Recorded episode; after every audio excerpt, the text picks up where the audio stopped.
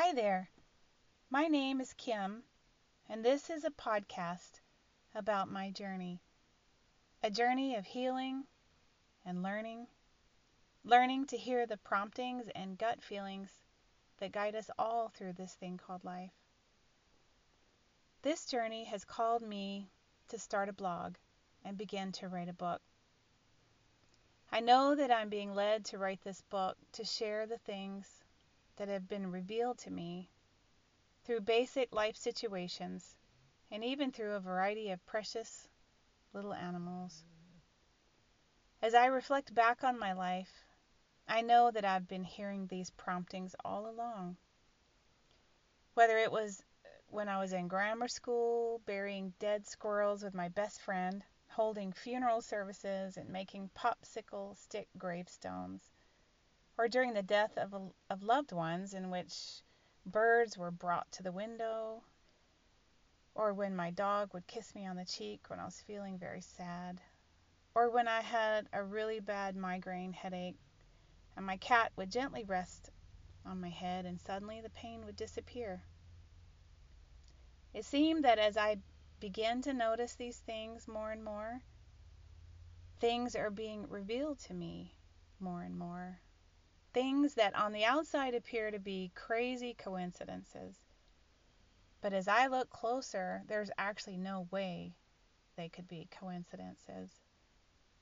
Have you ever had a gut feeling or a prompting to do something or found yourself at the right place at the right time to show someone help that they need or somehow make a difference, avoid an accident, rescue an animal, or even meet someone.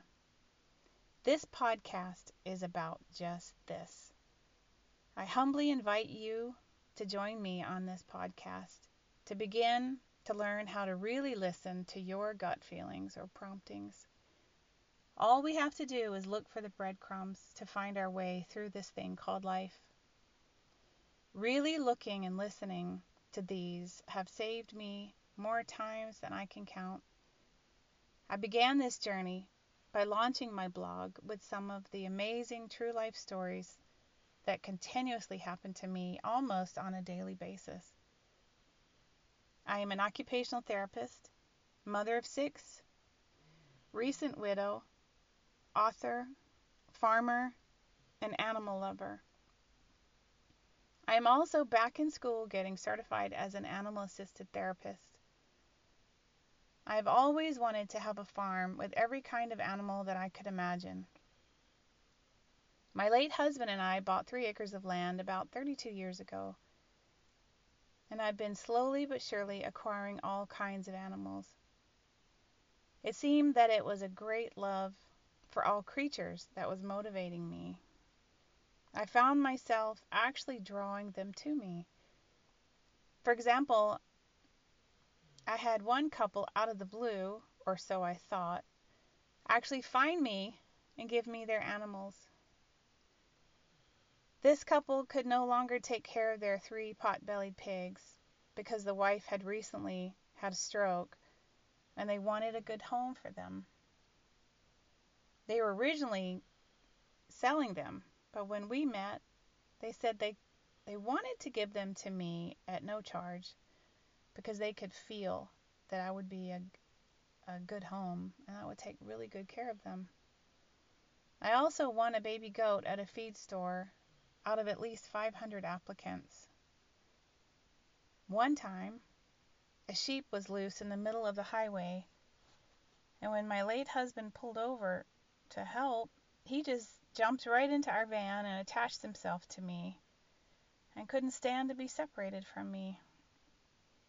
Another goat followed us home from a pasture in which he had been abandoned and literally chased our car down the road. I thought it strange at the time, but thought that they must need human love and affection. What I didn't know was that they were actually being sent to me. They were strategically being positioned around me in preparation for something much bigger. I found myself having an increase in passion for even more kinds of animals or creatures, including big goats, miniature goats like dwarf Nigerian milking goats, sheep, horses, chickens, pot-bellied pigs, geese, ducks, dogs, cats, tilapia, catfish, and even a lop-eared blue-eyed rabbit. I would have never imagined that I would actually end up living on a farm with all of these animals.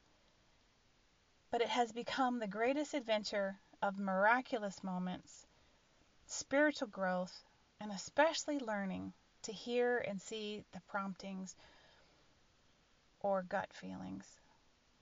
Let me share some of my adventures with you. My hope is that it will inspire you and bring you to a place that you could have never imagined, just as it has done with me, to being able to really see the miracles right here around us all. We can all do this. I'd like to show you how through my personal, real life, true stories. If you would like to read some of these, you can find them on my blog, on my website at fromthesoulofmyrubberboots.com. From the soul, spelled S O U L. Thank you again for listening as I begin this new podcast. Take care and talk to you again soon.